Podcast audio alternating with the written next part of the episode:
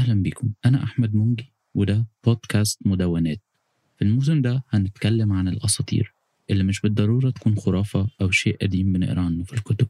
بعض الأساطير دي عايشة معانا أساطير بنقدر نشوفها بعينينا هنحكي النهاردة قصة واحدة من الأساطير دي القصة من مصر وبالتحديد من مدينة بورسعيد. يلا بينا.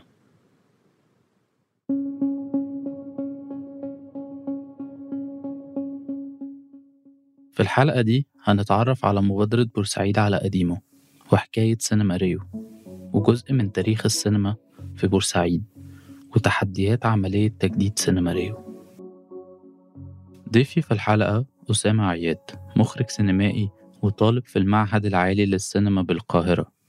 أسامة من مدينة بورسعيد واتنقل للقاهرة لدراسة الإخراج السينمائي. أسامة مهتم بتراث بورسعيد وتاريخها الطويل. اللي بيشهد أحداث مهمة في تاريخ مصر منها حفر قناة السويس والعدوان الثلاثي. في البداية اتكلمت مع أسامة عن علاقته بالمدينة وتأثيرها عليه وعلى شغله ونشاطاته. في علاقتي بورسعيد يعني تقريبا هي 20 سنة من حياتي حتى بعد لما رحت القاهرة. ما زلت مرتبط ببورسعيد لأن ما حسيتش نفسي في القاهرة قوي وحسيت إن القاهرة آه، مش كبيرة بس مش نفس الط... يعني مش مش نفس الطريقة اللي أنا بفضل أعيش بيها. القاهرة زحمة خانقة فيها مواضيع مختلفة. إحنا في بورسعيد مدينة ساحلية لينا إرث مختلف شوية. مدينة صغيرة 150 سنة خاض فيها حروب كتير وهكذا.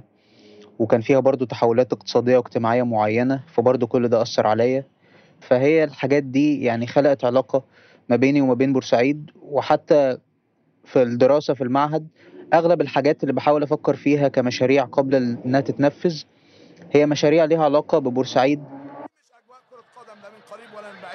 مش أجواء رياضة لا من قريب ولا من بعيد الحقيقة. وأنا لم أكن أتصور ابدا إن يكون احتفال الجمهور المصري بالشكل ده. خليكم تتكلموا على الأمن كتير عشان الشكل 2012 بتحصل أحداث شغب في مباراة لكرة القدم بين النادي الأهلي النادي الأشهر في مصر والنادي المصري البورسعيدي واللي بيروح على اثارها حوالي 72 ضحية من جمهور النادي الأهلي. الحادثة دي كان ليها تأثير كبير على المدينة وسكانها وعلى ظهور مبادرة بورسعيد على قديمه فيما بعد. وحادثة استاد بورسعيد يعني خلقت مشاكل كتير قوي في المدينة بالذات مع الناس اللي كانوا موجودين في المدينة أو عايشين في المدينة بس حياتهم بره المدينة بشكل ما أو بآخر. فطبعا هو الحادثة مش قليلة خالص فكنت بتتعرض لمضايقات كونك بورسعيدي كون إن حادثة زي دي هي غيرت غيرت وجهة نظر ناس كتير عن المدينة بما إن المدينة ليها طابع اقتصادي. الناس كانت بتيجي سياحة داخلية في بورسعيد الناس ما بقتش تيجي زي الأول. على سبيل المثال لو في ناس طالعين رحلة مثلا القاهرة ما بيطلعوش بعربية بورسعيد فكان في ناس بتغير بتحط نمر مختلفة على على العربيات أو يكتبوا إن العربية دي مش ملاكي بورسعيد لأ ملاكي إسماعيلية أو ملاكي دقهليه أو ملاكي أي محافظة. ف... فصورة بورسعيد خليني أقول لك يعني إنها اتشوهت وده أثر آه، على ظروف اقتصادية معينة وحاجات اجتماعية معينة. وبرضه لما رحت القاهرة أنا رحت القاهرة سنة 2014 كان لسه لسه عند الناس آه، ذكريات كبيرة قوي عن الموضوع ده فبقوا بيسألوا باستمرار وكانوا بيسألوا بصفة إن أنتوا كبورسعيدية المسؤولين عن الموضوع. فكانت بداية المبادرة أو الدافع من وراء إن إن يبقى في تأسيس للمبادرة إن إحنا نحاول نغير الصورة دي. ونقول للناس إن لأ بورسعيد مش الصورة دي بورسعيد فيها حاجات تانية. ده كان الهدف الأساسي. آه، وخليني أقول لك برضو إن إحنا على قد ما كنا باصين على تاريخ بورسعيد اللي هو تاريخ ثري جدا يعني وبيتكلم في قضايا كتير مهمة. بس ده كان التفكير الأساسي بالنسبة لنا إن إحنا نحاول نرجع بورسعيد لصورتها الطبيعية. تنوعت نشاطات المبادرة ما بين جولات مشي في المدينة وحفلات موسيقية ومحاولات توثيق للتراث المعماري للمدينة. فانضميت ليهم كنت من الفريق بقى المؤسسين آه، بتاع يعني حاولنا نعمل هيكل كده للمبادرة ده كان الوقت اللي أنا دخلت فيه وإحنا مكملين لحد دلوقتي. فالمبادرة دي الشغل بتاعها بشكل مستمر جولات للناس في بورسعيد عشان يعرفوهم على تاريخ المدينة يفهموهم أكتر ويوعوهم أكتر بالقضايا بتاعة التراث خاصة إن بعد 2010 لحد 2000 و... يعني لحد دلوقتي آه، التراث بالذات المعماري بيتعرض لمشاكل كتير قوي بالرغم من إن هو آه، محمي بالقانون يعني في نصوص في القانون بتحمي التراث المعماري حتى في الدستور الأخير بس كل ده بيتم تجاوزه. ف... فدي كانت مشكلة وإحنا بنحاول. كنا بنحاول ننشر الوعي تجاه الناس إن التراث مهم لأسباب معينة اقتصاديا وتاريخيا ليها علاقة بهوية المدينة خاصة إن بورسعيد يعني هي اللي كانت بتشهد آه، تكوين تاريخ مصر الحديث بشكل ما بداية من حفر قناة السويس و... وبعد كده لما دخلنا في آه، 52 ووجود دولة جديدة وبعد كده تاني في الثمانينات والتحول للانفتاح ورأسمالية بعد السادات. ف... فكنا بنحاول نوعي الناس بكل ده وبالتغيرات دي بشكل معين. وكان الأنشطة اللي إحنا بنعملها جولات للناس في بورسعيد داخل المدينة ناس من بره المدينة سواء مصريين أو أجانب. كنا بنعمل معارض بشكل مستمر فعاليات معينة بالشراكة مع مؤسسات ثقافية تانية. يعتبر مشروع تجديد سينما ريو واحد من أنجح أنشطة المبادرة وأهميته بتيجي من كون المدينة واحدة من أوائل المدن اللي كان فيها دور سينما بعد الإسكندرية والقاهرة. ودار سينما ريو تعتبر آخر السينمات القديمة الموجودة في المدينة. وأقدم مسارح موجودة عندنا في بورسعيد أو أقدم مكان اتعرض فيه فيلم في بورسعيد اسمه سينما الإلدورادو سينما ومسرح الإلدورادو. والكلام ده كان أظن يعني في بداية ال 1900 آه، يعني في أول عشر سنين من من بعد 1900 وبعد كده بدأت دور العرض تنتشر أكتر. فكان في مثلا أوتيل اسمه Eastern Exchange بس هو دلوقتي مش موجود ومشهور باسم فندق البيت الحديدي. وده كان أوتيل البريطانيين عاملينه وكان أوتيل ومخزن ليهم وكان قريب جدا من المينا. فده كان فيه كان فيه سينما كان فيه دار عرض. بعد كده الطليان عملوا كان عندهم حاجة اسمها البيت الإيطالي. البيت الإيطالي ده كان بيت الحاكم الإيطالي في حالة إن هم كسبوا الحرب يعني. وكان في برضه دار عرض سينما.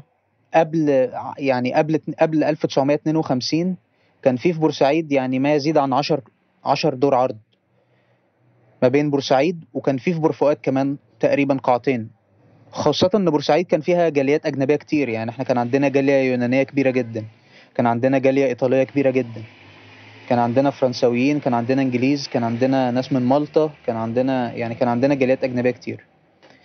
آه، ف فده ده المعروف يعني عن تاريخ السينما. بالنسبة لسينما ريو آه، سينما ريو كانت كان في بلوك بلوك لعماير أو مجموعة أربع عماير آه، عاملين بلوك والبلوك ده جواه جنينة. الجنينة دي للأطفال كانت آه، يلعبوا فيها يعني. كانت وكان صاحب ال- البلوك ده أو تجميعة العماير دي حد فرنساوي. فاللي حصل إن آه، تم تحويل الجنينة دي آه، ل أوبرا للجالية الروسية. وبعد الأوبرا دي اتحولت لسينما وبقت سينما ريو. والكلام ده كان بدأ سنة 1944 فسينما ريو هي دلوقتي حاليا هي أقدم سينما من السينمات اللي كانت موجودة زمان اللي هي ما قبل 52 وقبل إنها تشتغل. سينما البيت الإيطالي البيت الإيطالي مازال موجود بس في في مشاكل إنشائية والمفروض إن هو محتاج ترميم كبير قوي يعني. لكن غير كده مفيش أي سينمات من القديمة. كان عندنا سينمات اسمها سينما الحرية وسينما كورسال وسينما ألدورادو. ألدورادو دلوقتي قايل للسقوط بس موجود يعني. وسينما ريو هي أكتر واحدة قادر إن أنت تخشها وتكون آمن بدرجة كويسة وتقدر تعمل فيها فعاليات. بتعكس السينما جزء من التاريخ السري للمدينة. بورسعيد كونها واحدة من مدن قناة السويس كان بيسكنها عدد من الجاليات الأجنبية. ومع مرور الوقت وتغير التركيبة السكانية أثر ده على نوعية الأفلام المعروضة في السينما. هي السينما زمان يعني في 44 وفي الخمسينات كانت هي بتعرض أفلام أجنبي بس لأن هي موجودة في الحي الأوروبي وموجودة في الشارع التاني بعد قناة السويس فهي موقعها في وسط البلد. ففكرة إن الأجانب يروحوا يح- يحضروا أفلام في السينما كانت كتير ومتاحة فكان أغلب الأفلام اللي بتتعرض أجنبي. أفلام ويسترن برضو على ما أفتكر. أه لحد التسعينات والثمانينات فبدأوا في الثمانينات يعرضوا أفلام مصري لأن بعد أنت عارف إن إحنا بعد 56 ناس عاشت شوية في الستينات. آه، أزمة السويس بعد أزمة السويس يعني فالأجانب مشيوا. بعد 67 آه، ما بقاش فيه أجانب خالص. فمن السبعينات ولحد الثمانينات والتسعينات كانوا مصريين بس فبدأت الأفلام تبقى مصري أكتر. واللي حصل إن سينما ريو ما بقاش بيجي لها الزبون بتاعها ف آه، صاحب السينما حولها إلى سينما بيسموها سينما درجة تالتة ترسو. فكان بيتعرض فيها أفلام مصرية يعني بس آه، ذات جودة يعني أقل. فأنا فاكر إن آخر فيلم مثلا اتعرض يعني كان يعني أنا فاكر إن إن إحنا سألنا ناس من اللي راحوا السينما فقالوا لنا إن كان في أفلام زي حمام الملاطيلي آه، مهمة في تل أبيب نادية الجندي.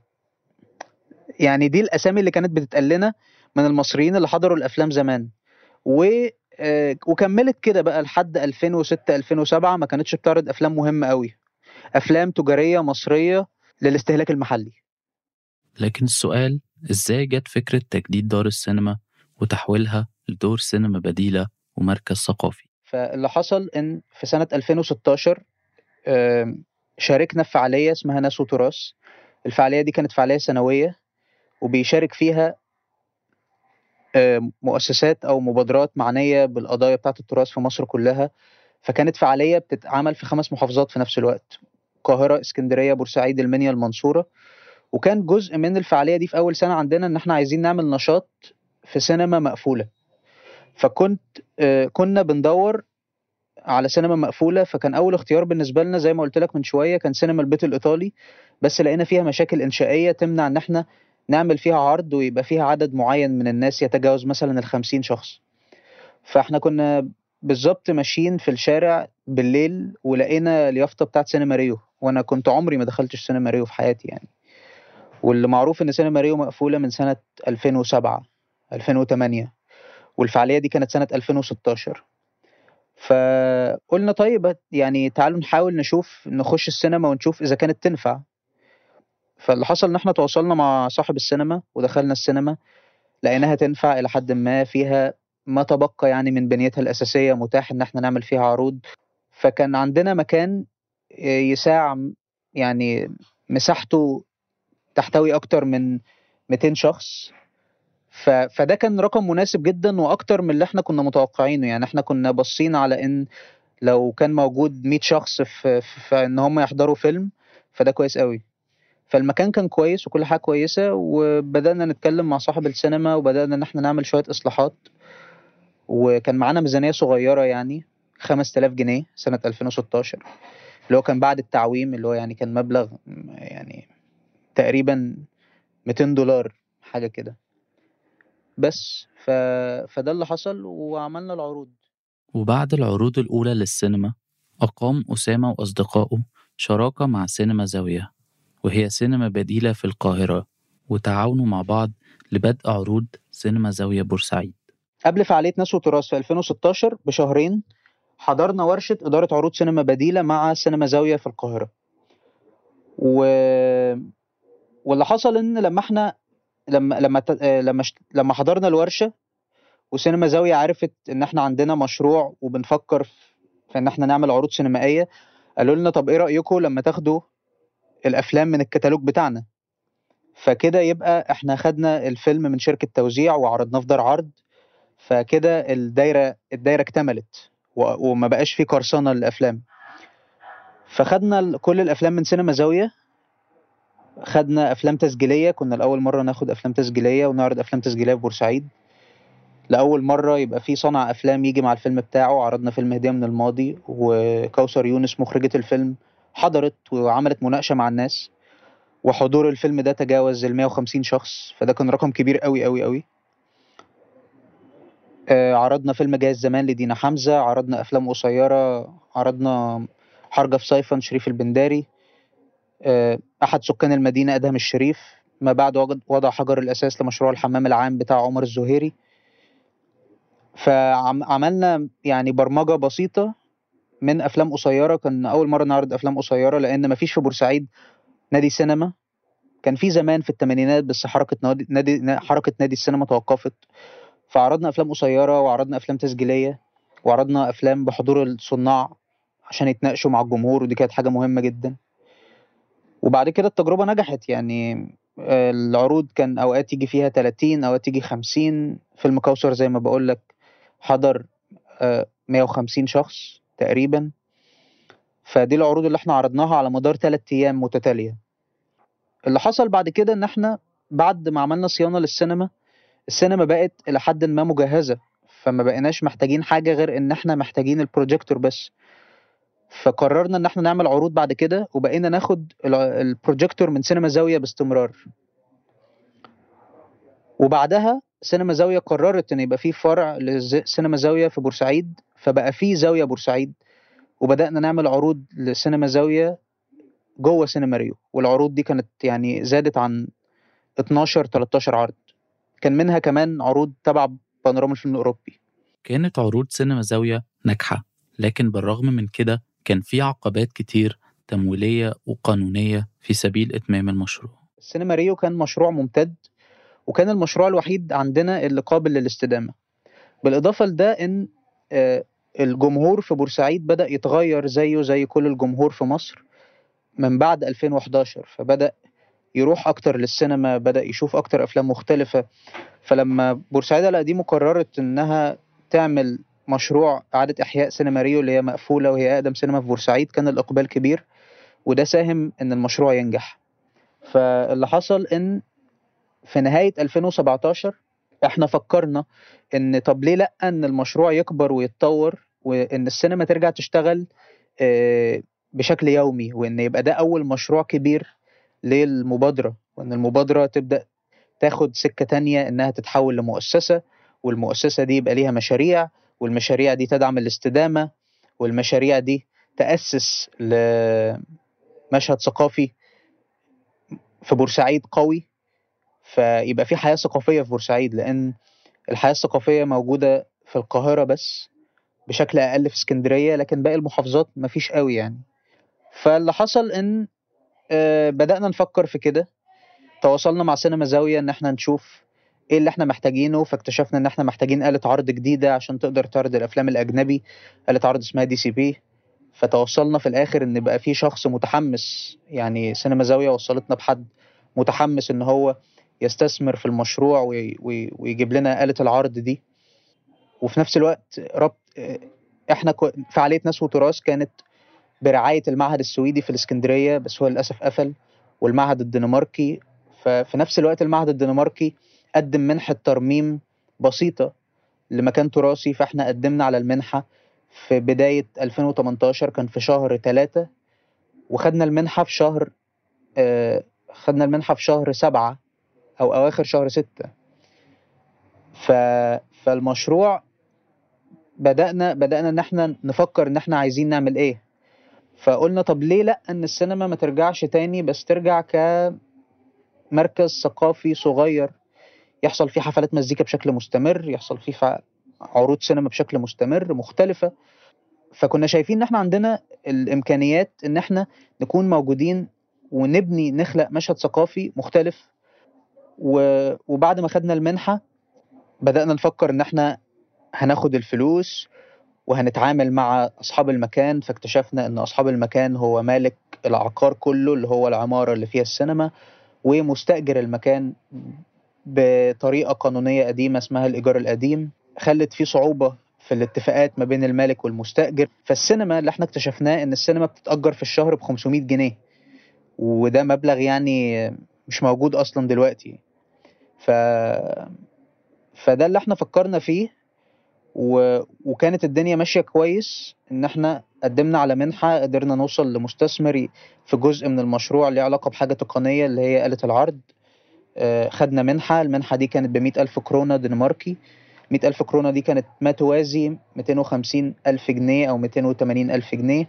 فدول كانوا هيوفروا لنا فريق معماريين يقدر يعمل إعادة تصميم للمكان.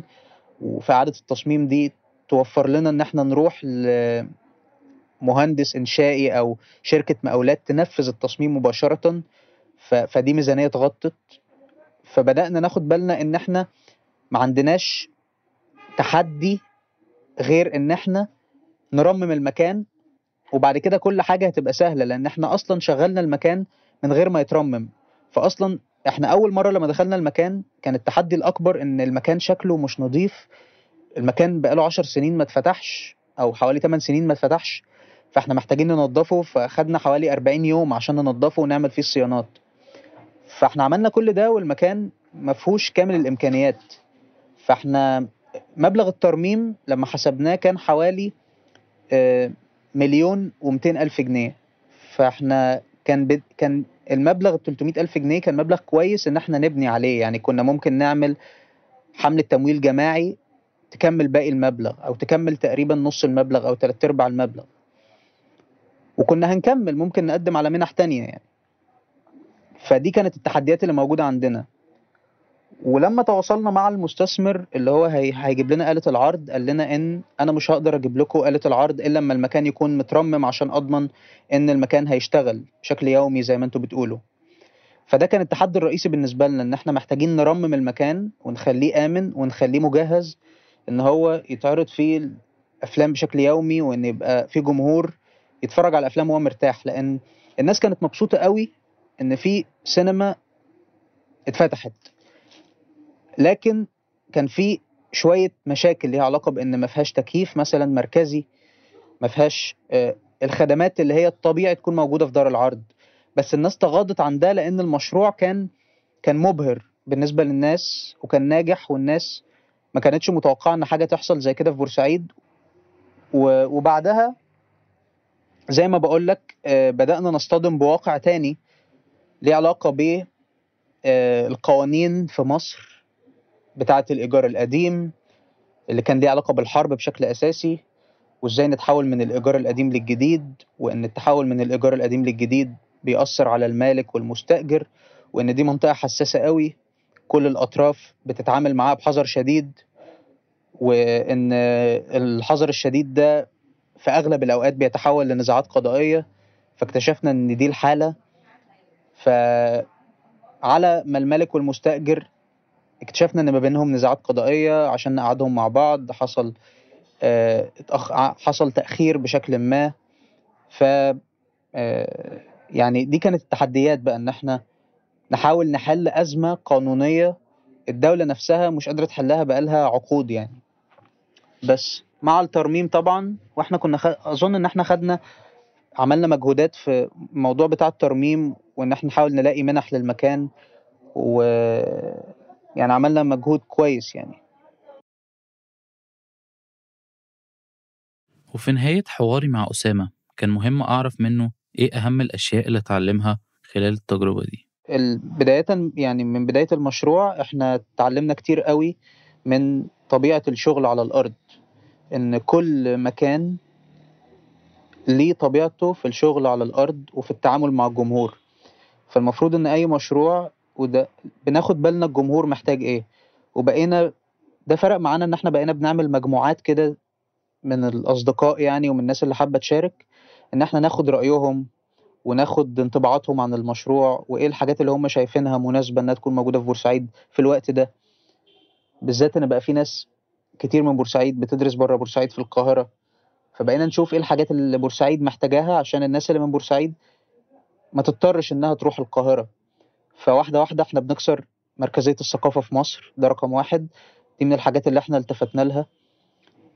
بالإضافة لده إن بالذات في مصر كل مكان في مصر بيبقى ليه مشاكله. فإحنا بدأنا في 2014 2014 كان في مشاكل كتير قوي في الثقافة مع مشاكل السياسية اللي كانت بتحصل فده كان بيتطلب يعني إدراك معين لطبيعة الموقف. طبعا طبيعة الموقف في القاهرة غير في اسكندرية غير في بورسعيد. فبرضه إحنا تعاملنا مع ده بشكل معين وقدرنا نفهمه. وقدرنا نفهم إن إن إيه الأهم؟ هل المهم إن إحنا نعمل نكمل ونعمل فعاليات ثقافية؟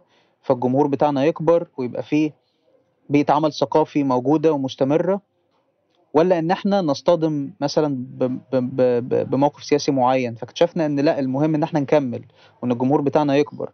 فده خلانا نبقى واعيين أكتر إن إحنا إزاي نفهم الواقع بتاعنا والتغيرات اللي بتحصل حوالينا وإزاي يبقى في ردود فعل سريعة.